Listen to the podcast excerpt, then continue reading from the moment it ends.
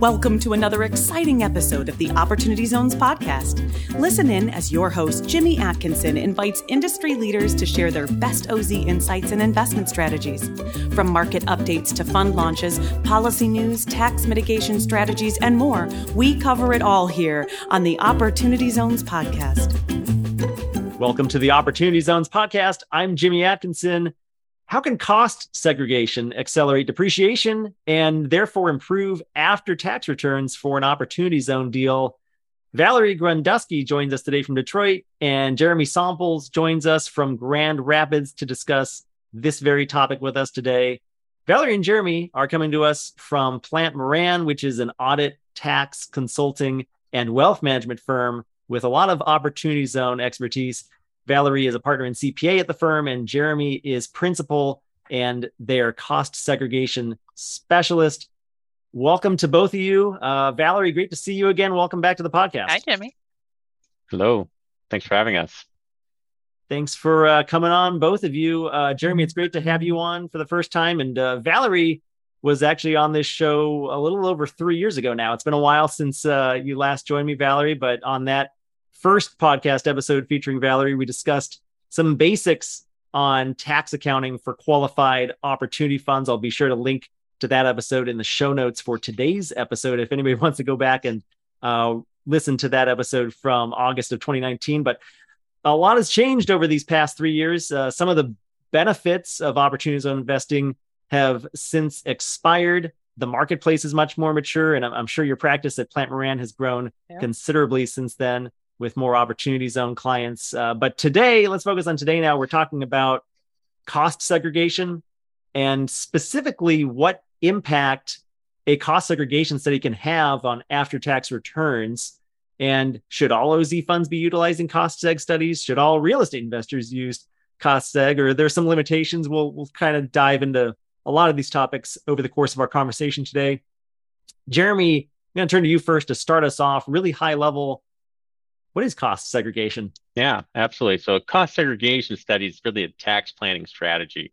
So a building, when you own a building, you claim depreciation on your tax return. And most buildings will depreciate either over 27 and a half or 39 years, which is a really kind of low and slow way to depreciate a building. What a cost seg, uh, what a cost seg lets you do is accelerate some depreciation on certain assets in the building. So if under the IRS tax rules, uh, you know, there's some positions we can take or certain components, whether it's certain finishes or uh, infrastructure related to equipment or plumbing, mechanical systems, uh, they can get a shorter life, whether it be five, seven, or 15 years. And some of those may even qualify for what we call bonus depreciation.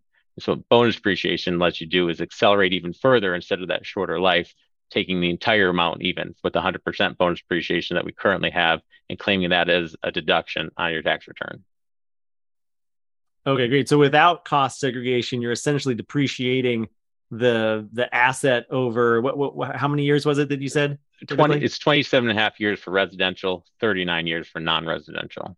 Okay and then so that's a long time to depreciate. So within the first i don't know 10 or 11 years that's that's not a lot of depreciation that Correct. you get to bake into that holding period. Uh, if you're able to accelerate that and jam a lot more of that 27 and a half or 39 year depreciation into those first 10 or 11 years that you're holding the QF investment that can that can really save you a lot of money and really juice those after tax returns from what I understand. What about um tell us a little bit more what specifically what goes into a good cost segregation study? What does a good one look like? And then sure. and then maybe what what are some bad ones that you've seen or or some bad examples? Yeah, absolutely. So so a good cost segregation study is done by a qualified person and uses what we call an engineering approach. So while Valerie's a CPA, my background is not in accounting. I'm I'm more focused in construction in my in my uh, career.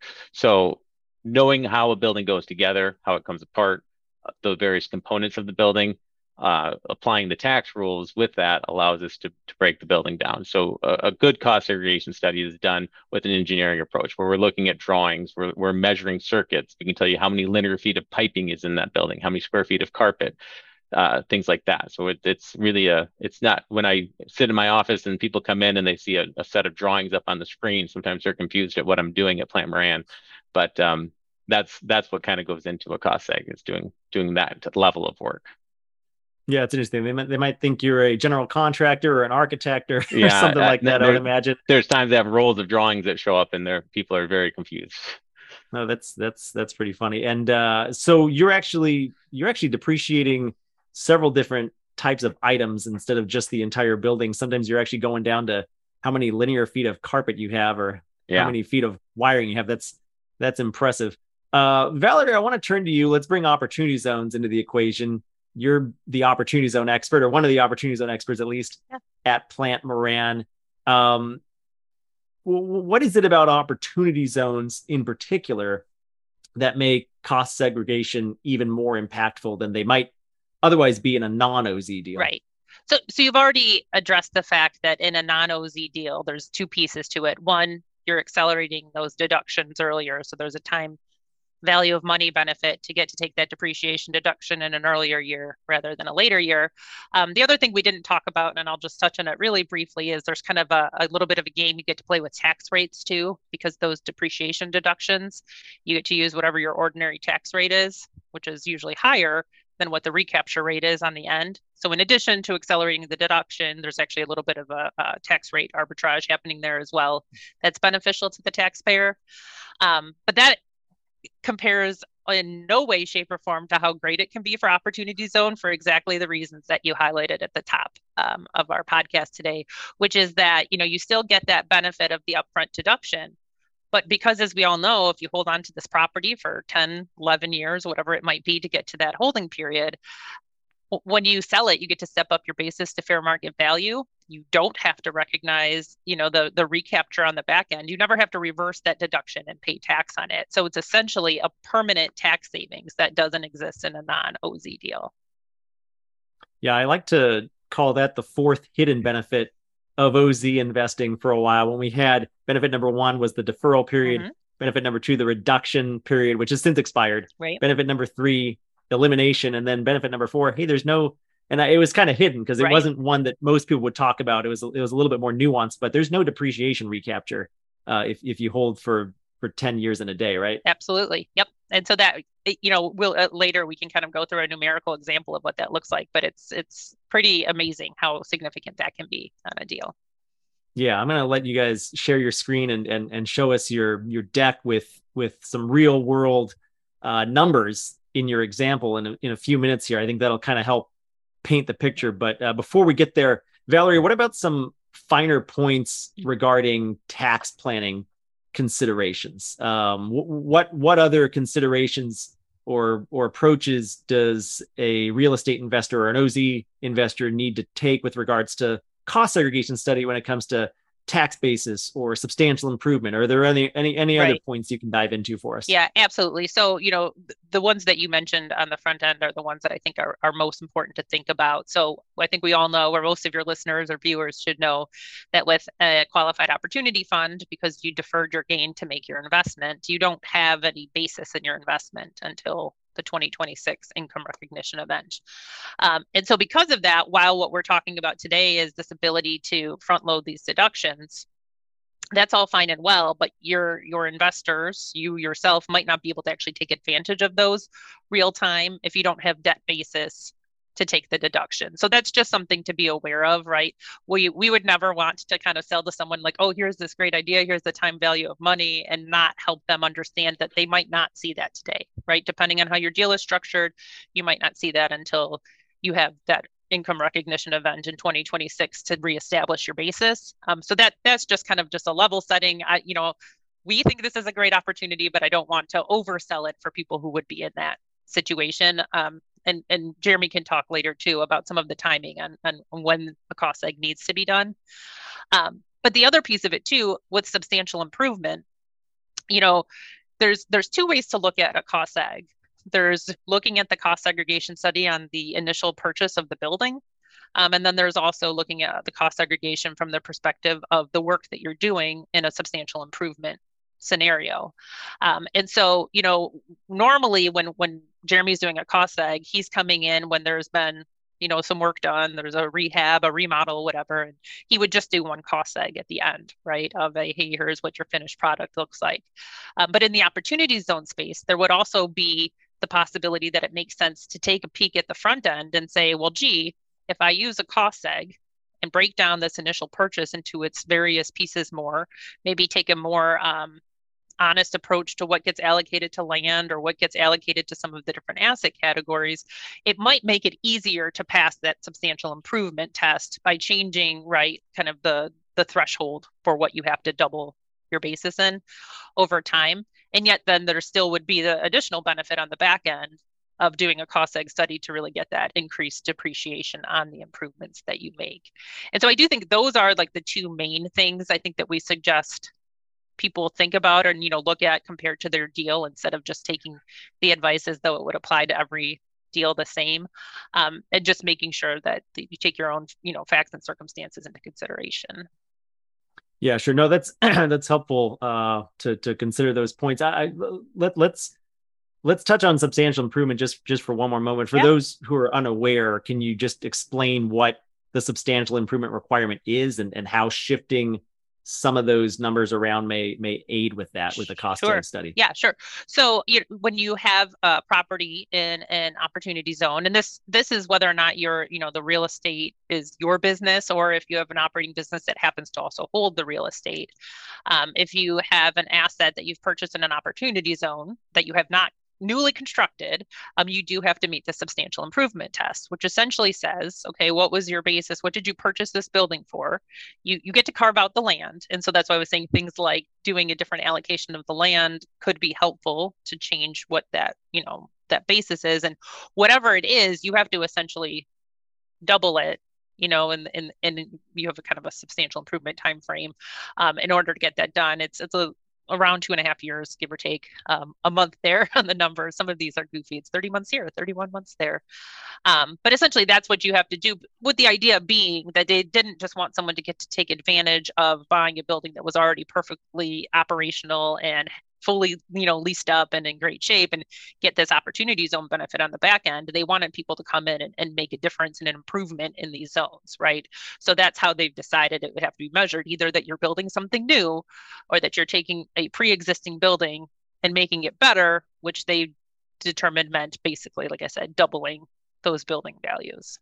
Right. Yeah so these aren't these aren't core or or core plus type right. of uh investments. They're more opportunistic because of that substantial improvement requirement. So the idea there being if you can shift more the value of the asset from building value to land value, is, is there a third or fourth type of value that you can play with there? Or is it well, ma- mainly just shifting from building to land?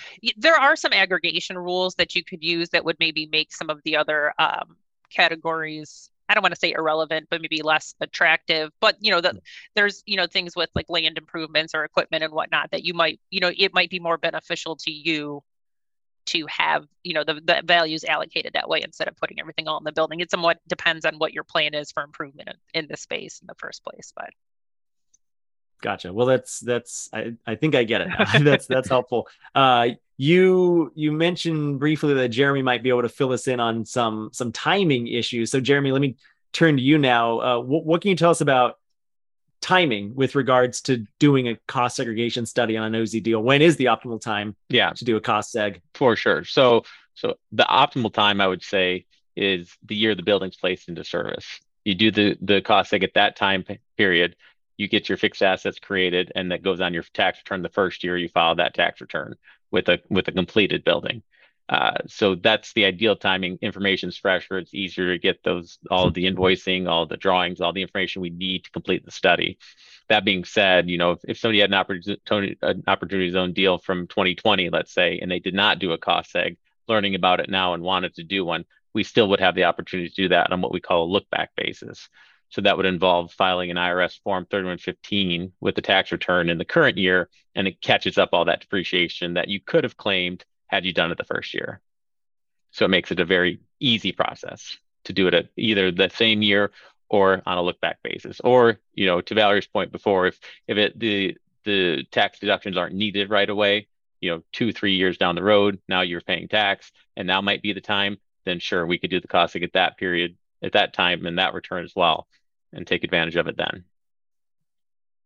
Excellent. Uh, well, that's helpful. Well, I think the time has come. Uh, if, you want to walk us through that example with those real world numbers, and uh, just for our listeners out there, if you're listening to this podcast episode, maybe you're listening to us on Apple Podcasts or Spotify or some other listening app. This this podcast is also available on YouTube, and if you want to actually take a look and see what what we're doing here and the numbers that Jeremy and Valerie are going to walk us through right now, would highly encourage you to uh, find us on YouTube and you can you can watch um, the numbers that we're going to show on the screen here. So, uh, Jeremy and Valerie, without further ado, why don't you take it away with with with sharing the screen and uh, and walking us through this real world example of how a uh, cost seg study can perform both for a non OZ and then for an OZ deal. Yeah, absolutely. So here I've got an example of kind of what what it would look like with and without a cost seg. So in this situation here, we've got a a $12 million property, a $2 million land basis, and a $10 million depreciable building.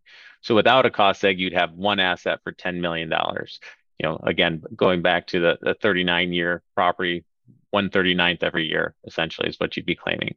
In this example, on the rehab, and this is for the rehab portion, not the acquisition piece.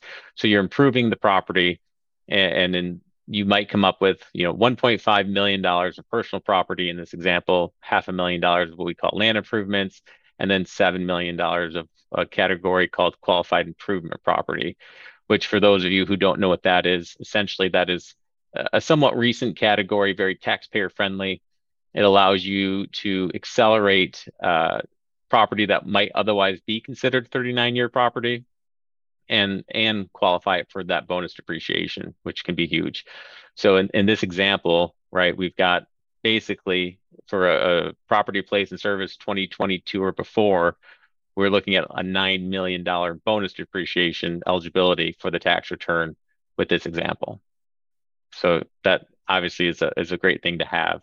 Um, you know, we, have got some kind of assumed tax rates here. Obviously, those can vary. Um, but this kind of shows you what it looks like with and without as far as your fixed assets would go. So essentially you'd have four asset, well, five assets, uh, four for the building, one for the land, instead of just the one building asset, one land asset.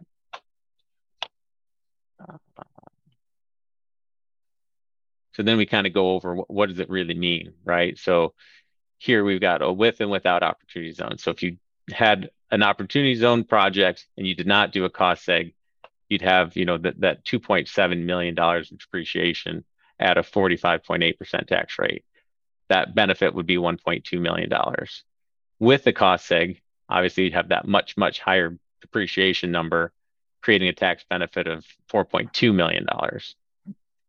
Um, so then over here we've got the you know without a, a opportunity zone. So cost segs do make sense even without an opportunity zone. You know a lot of a lot of work i do is is not necessarily related to an opportunity zone deal. So cost segs can make sense for all real estate investments, not just in this situation. It, and what might be helpful just to point out here, because I don't know that we explained this on the front end of our example, is what we're looking at here is what happens after 10 years, kind of, you know, if we decide like you would normally in an OZ deal, maybe at 10 years or later, right, that you would kind of step away from the deal, decide it's time to leave or sell.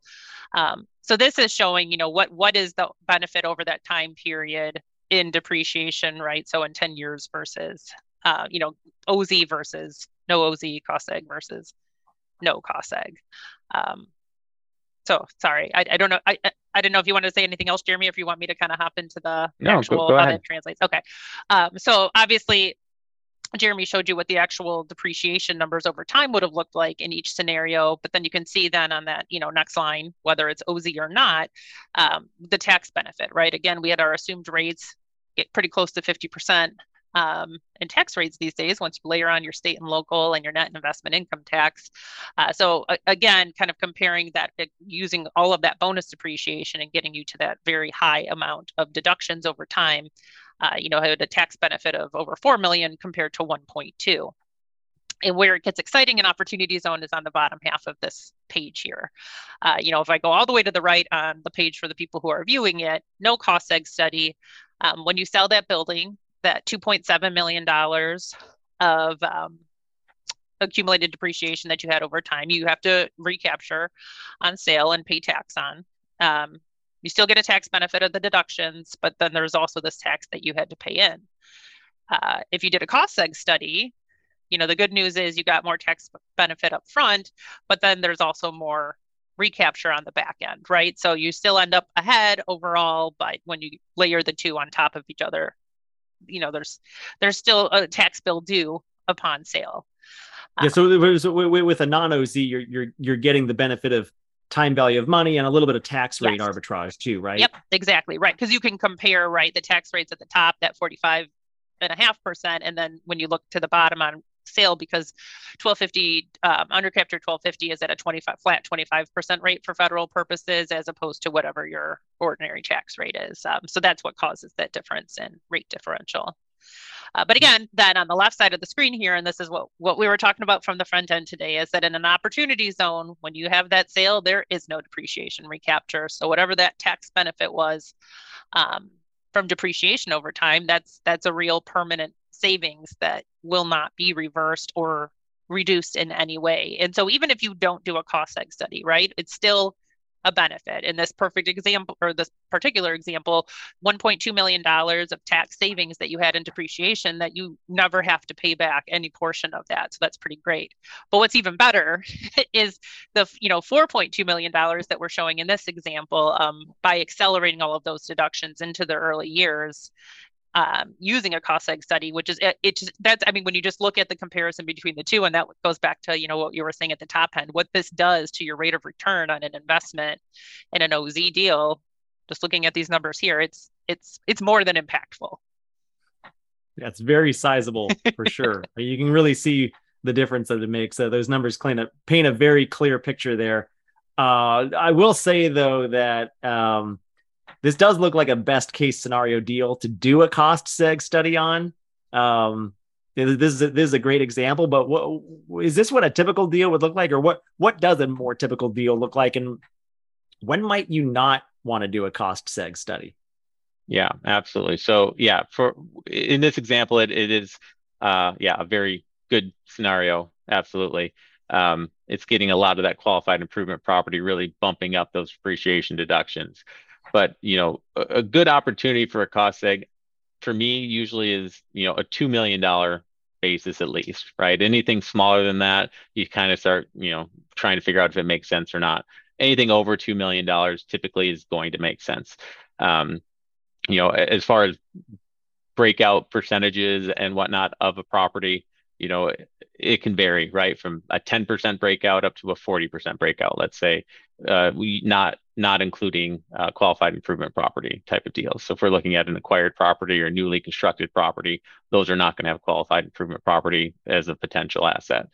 So, you know, those situations, you know, 20% might be an average breakout, let's say, of a million dollar property. So you could end up with a $200,000 uh, breakout depreciation asset accelerated on something like that. So um, that's something to consider, right? And, and that's something that, you know, your your tax uh, CPA could help you kind of look at and, and help you figure out what makes the most sense or, or should you be looking at it or you know uh, many providers will provide estimates on the front side too of hey how much do you think you could segregate so that's a, a good time to get somebody else involved and I also think, you know, when you think about the, I guess the the asset type, right? So this example, we were using a um, a non-residential building, which not to bore anyone too much, but qualified improvement property that really only applies in a non-residential uh, building context. Um, and so that's part of the reason too why Jimmy, you were probably like, mm, this might not pass the smell test. It's too good to be true. But that's, you know, in, in a non-residential building, we were able to say that that much could be qualified improvement property. But even with, um, you know, residential, let's say you've got apartments, obviously the life isn't quite as stifling because you get 27 and a half years instead of 39 on the front end. You don't get qualified improvement property. However just thinking about the sort of assets that are usually inside of an apartment complex when it is rehabbed or, or built by a developer there are a lot of things that can meet these tests that you know jeremy would be looking at to be treated as shorter lived assets you know getting five and seven year property um, it, it, and it's the same assets, right? Replicated however many apartment units there are in the building. So the benefit, I think, is there, you know, regardless of the asset type. It's just the um, the bang for the buck, if you will, uh, could could right. differ based on the type of asset.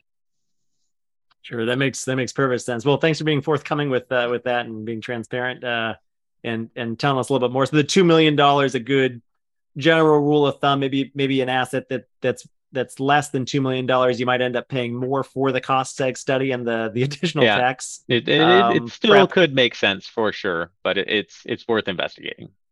Yep, uh, very good. Well, what about um the tax code? Are there any changes forthcoming to the tax code that might impact this? Yeah, one one area would be the bonus depreciation. So, as I mentioned, 100% bonus is in effect until the end of 22.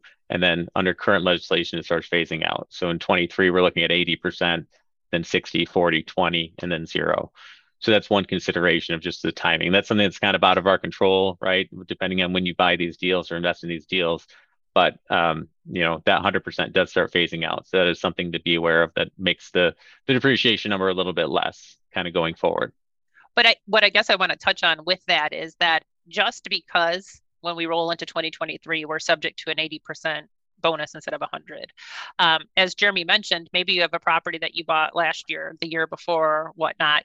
You get to use the bonus depreciation number percentage that was in effect when that property was placed in service. And so even though maybe you don't come and say, hey, I want to do a cost seg until 23, 24, 25, you still get to use 100% bonus if it was an asset that was placed in service in, you know, a year where there was 100% bonus. So uh, I don't want you to think that if you don't do something this year, the the benefit is right. lost because it most certainly is not.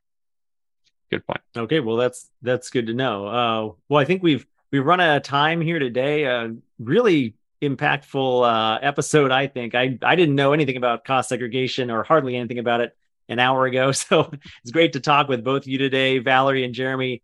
Thanks so much for joining the show. Um, Valerie, where can our listeners go if they're interested in learning more about you and the services that you provide at Plante Moran. Sure. Um, so you can visit us at plantemoran.com, and we do actually have plantemoran.com backslash opportunity zones if you want to see any of our um, specific contact con- or context on opportunity zones, including um, the article that we did with these examples for cost segregation studies.